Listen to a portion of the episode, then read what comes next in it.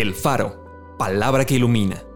Porciones selectas de la Biblia acomodados como variados y sabrosos alimentos para el espíritu y el alma. Febrero 3. Esfuércense y trabajen, porque yo estoy con ustedes, dice el Señor de los ejércitos. Yo soy la vid, ustedes los pámpanos. El que permanece en mí y yo en él, éste lleva mucho fruto, porque separados de mí nada pueden hacer. Todo lo puedo en Cristo que me fortalece. Fortalezcanse en el Señor y en el poder de su fuerza. El gozo del Señor es su fuerza. Así ha dicho el Señor de los ejércitos. Esfuércense sus manos, los que oyen en estos días estas palabras de la boca de los profetas.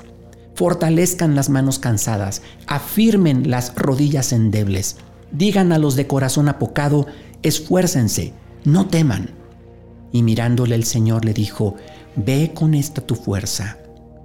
Si Dios es por nosotros, ¿quién contra nosotros? Por lo cual teniendo nosotros este ministerio según la misericordia que hemos recibido, no desmayamos. No nos cansemos pues de hacer el bien, porque a su tiempo cegaremos si no desmayamos.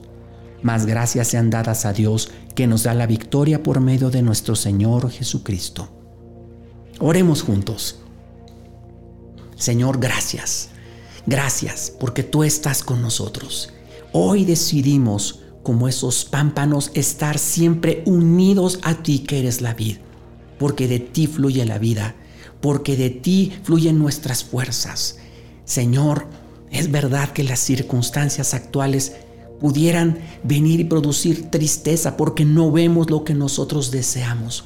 Sin embargo, tu palabra dice que el gozo del Señor es nuestra fortaleza y nosotros decidimos gozarnos aún en medio de las adversidades, porque en ti somos fuertes, porque en ti somos más que vencedores, porque todo lo podemos en ti que nos fortaleces. Bendito seas Jesús. Amén.